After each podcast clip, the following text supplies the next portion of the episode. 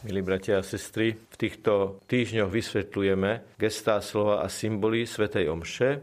Našou témou dnes bude obrad pokoja. Tu ide o dve veci v troch častiach. Prosiť o pokoj pre všetkých a prejaviť si lásku navzájom. Prvou časťou obradu pokoja je modlitba kňaza za pokoj.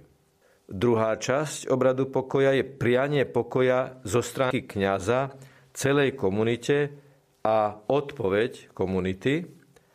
A napokon gesto pokoja kňaza a veriacich navzájom. Táto časť je dobrovoľná, fakultatívna. Modlitba kňaza za pokoj je prvá časť. Pane Ježišu Kriste, Ty si povedal svojim apoštolom, pokoj vám zanechávam, svoj pokoj vám dávam, nehľad na naše hriechy, ale na vieru svojej cirkvy, a podľa svojej vôle je milostivo daruj pokoj a jednotu, lebo ty žiješ a kráľuješ na veky vekov. V prvej časti tejto modlitby sa kňaz odvoláva na to, čo Ježiš povedal v Jánovom evaneliu v 14. kapitole. Pokoj vám zanechávam, svoj pokoj vám dávam. Tam je dôležité to slovo svoj, pretože v tom texte, ktorý už tu nie je citovaný, ale v písme nasleduje, Ježiš jasne hovorí, že svet nemôže dať človeku ten pokoj, aký dáva Ježiš. Mohlo by sa nám zdať, že je tu taký významový zlom. Nehľad na naše hriechy, ale na vieru svojej církvy. Keď Ježiš povedal apoštolom po zmrtvých staní pokoj vám, teda pred zmrtvých staním ten pokoj prislúbil týmito slovami, po zmrtvých stane ten pokoj udeluje, tak tak povediať s jedným dychom, a skutočne tam bolo aj to dýchnutie, dal apoštolom aj moc odpúšťať hriechy. Čiže dar pokoja a odpúšťanie hriechov vnútorne hlboko súvisia. A preto hneď nadvezuje kňaz, keď pripomína tieto slova z Evanelia, nehľad na naše hriechy, ale na vieru svojej cirkvi. My naše hriechy ľutujeme, dar pokoja plus dar odpúšťať hriechy, to sa vzájomne podmienuje.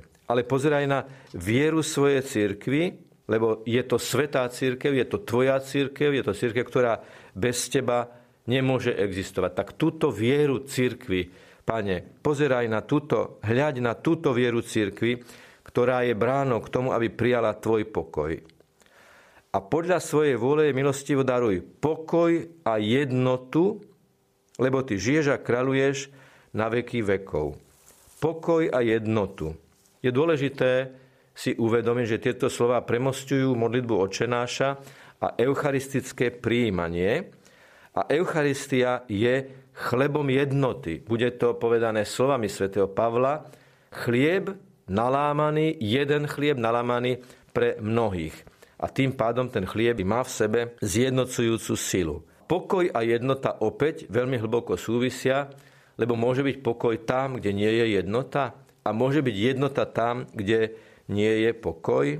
Ľud, veriaci, na tieto slova odpovie amen, teda sa s nimi stotožní a tým pádom sa táto modlitba kňaza stáva aj modlitbou veriaci, ktorí sa s ňou stotožňujú. Kristov prísľub, pokoj vám zanechávam, svoj pokoj vám dávam v 14. kapitole svätého Jána, teraz v tejto chvíli sa stáva aktuálnou pre zhromaždenie veriacich. Čiže tie slova spomenuté v písme, tým, že veriaci povedia amen, ten prísľub, aj ten dar pokoja sa stáva niečím, čo je aktuálne práve v tom slávení konkrétnej svetej omše v konkrétnej komunite.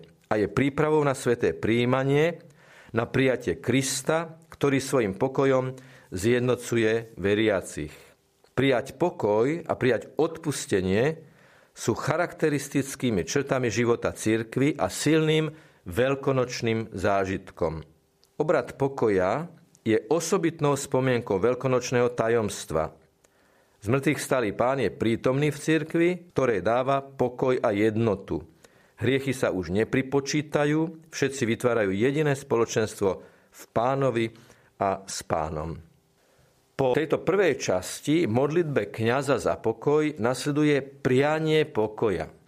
Kým teda tá prvá časť bola duchovná vertikála, kde sa kňaz modlí a hovorí k Bohu, V druhej časti ide o vzťahovú horizontálu, kde sa kňaz prihovára veriacim. Kňaz obratený tvárou k ľudu rozopne a znova zloží ruky a hovorí Pokoj pánov nech je vždy s vami. Ten pokoj, o ktorý kňaz prosil v modlitbe, teraz praje veriacim, ktorí sú zhromaždení v chráme. A ľud odpovie i s duchom tvojim. Čiže je to prianie kňaza veriacim a je to zároveň aj prianie veriacich kňazovi. Gesto rozopnutia a zloženia rúk v tomto špecifickom prípade nie je gestom modlitby, ale je prvotným náznakom objatia celého spoločenstva, ktoré sa potom konkretizuje pri samotnom geste pokoja. Už som povedal, že gesto pokoja je posledná časť, tretia časť obradu pokoja je fakultatívna. Kňaz teda môže dodať, dajte si znak pokoja. Inštrukcie hovoria, podľa miestneho zvyku všetci si dajú navzájom znak pokoja a lásky. Kňaz dá znak pokoja diakonovi alebo posluhujúcemu, zbor volá pokoj a bratská láska, všetci pokračujú, nech je medzi nami a podajú si ruky. Podanie rúk by sa nám mohlo zdať, že je taký občianský počin, že nemá nejaké biblické ukotvenie, ale v skutočnosti samotné pozdravenie pokoja alebo pôvodne bosk pokoja je veľmi široko spomínaný v liste Rímanom, v prvom liste Korintianom, v druhom liste Korintianom a samotné podanie rúk sa tiež spomína v liste Galatianom v druhej kapitole. Teda z apoštolských čias poznáme aj gesto podania rúk ako znamenie spoločenstva. Doslova čítame v liste Galatianom, Jakub, Kéfas a Ján, ktorých pokladali za stĺpy, podali mne a Barnabášovi pravicu na znak spoločenstva. Keď si podáme ruky, pravice, ktoré sú symbolom našej aktivity, symbolom našej činnosti, tak tým, že sa týmito rukami navzájom dotkneme, že si ich podáme, vyjadrujeme, že sme v jednote, že naše konanie je v jednote a tým pádom aj naše zmýšľanie. Doslova pravicu na znak spoločenstva. Ak si podáme ruky, tým jeden druhému vyjadrujeme, že vytvárame spoločenstvo, že sme súčasťou jedného spoločenstva. Napokon teda treba povedať, že všetko to, čo som opísal, modlitba za pokoj, prianie pokoja a gesto pokoja, Všetko to smeruje k eucharistickému príjmaniu. To podanie tej pravice, to prianie pokoja je aj vyjadrenie zmierenia, pretože ak si podáme ruky, znamená to, že medzi nami nie sú tie pomyselné zabuchnuté dvere nejakého konfliktu alebo nejakého hnevu. Keď si podáme ruky, znamená to, že medzi nami nie je nejaká vzťahová bariéra, a naozaj, ak máme ísť k Eucharistii, ak máme prijať Krista, môžeme to urobiť len vtedy, ako to čítame aj vo Svetom písme, ak ideš k oltáru, prinášať obetu. Vráť sa, ak sa na niekoho hneváš, ak si s niekým v konflikte a snaž sa s ním zmieriť. Z našej strany máme urobiť maximum. Ak niekto takéto niečo odmietne, je to už potom jeho zodpovednosť. O samotnom svetom príjmaní, o obrade svetého príjmania budeme hovoriť na budúce. Skúsme svetú omšu prežiť s tým pokojom, ktorý nám chce dať Pán Ježiš. Aj pri svetom príjmaní si vyprosujme jeho pokoj. Lebo ak máme v srdci jeho pokoj, potom aj realitu okolo nás vidíme lepšie, zreteľnejšie, duchovnejšie, s patričným odstupom a s patričným nadhľadom. A v konečnom dôsledku, ak to všetko takto vnímame, vieme aj ľuďom okolo nás lepšie pomáhať. Nech je pochválený Pán Ježiš Kristus. Na veky, amen.